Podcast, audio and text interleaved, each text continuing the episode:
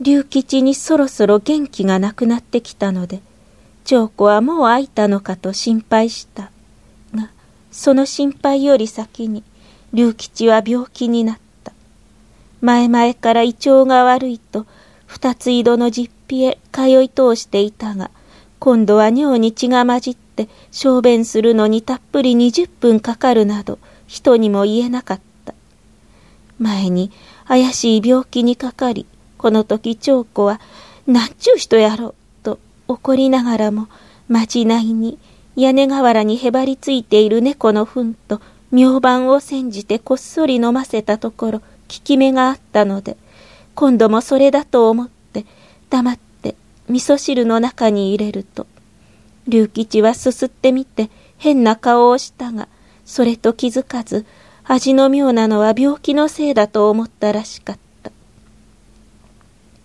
気がつかねば、まじないは効くのだと、密かに弦の現れるのを待っていたところ、さらに効き目はなかった。小便の時泣き声を立てるようになり、島のうちの火曜堂病院が泌尿科専門なので、そこで見てもらうと、尿道に管を入れて覗いたあげく、膀胱が悪い。10日ばかり通ったが、はかばかしくならなかった。みるみる痩せていた。筋立て違いということもあるからと、天王寺の市民病院で見てもらうと、果たして違っていた。レントゲンをかけ、腎臓結核だと決まると、火曜堂病院が恨めしいよりも、むしろ懐かしかった。命が惜しければ入院しなさいと言われた。慌てて入院した。付き添いのため、店を構っていられなかったので、長子はやむなく店を閉めた。果物が腐っていくことが残念だったから、種吉に店の方を頼もうと思ったが、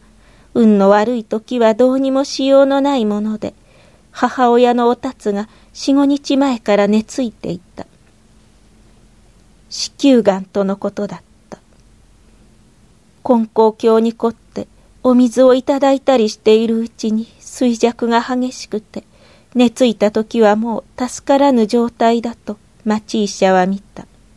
手術をするにもこの体ではと医者は気の毒があったが、おたつの方から手術も嫌、入院も嫌と断った。金のこともあった。注射も初めは嫌ったが、体が二つに割れるような苦痛が注射で消えて、とろとろと気持ちよく眠り込んでしまえる味を覚えると、痛みよりも先に注射や、注射や。夜中でも構わず泣き叫んで種吉を起こした。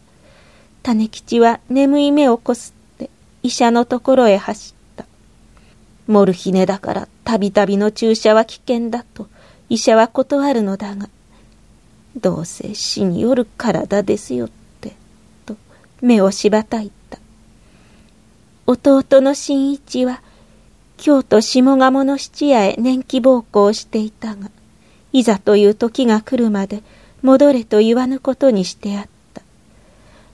だから、種吉の体はいくつあっても足らぬくらいで、長子も諦め、結局、病院代もいるままに、店を売りに出したのだ。こればっかりは運よくすぐ買い手がついて、250円の金が入ったが、すぐ消えた。手術と決まってはいたが、手術する前に体に力をつけておかねばならず、舶来の薬を毎日2本ずつ入れた。1本5円もしたので、怖いほど病院代はかさんだのだ。長子は派出婦を雇って夜の間だけ龍吉の看病をしてもらい、やとなに出ることにした。が、焼け石に水だった。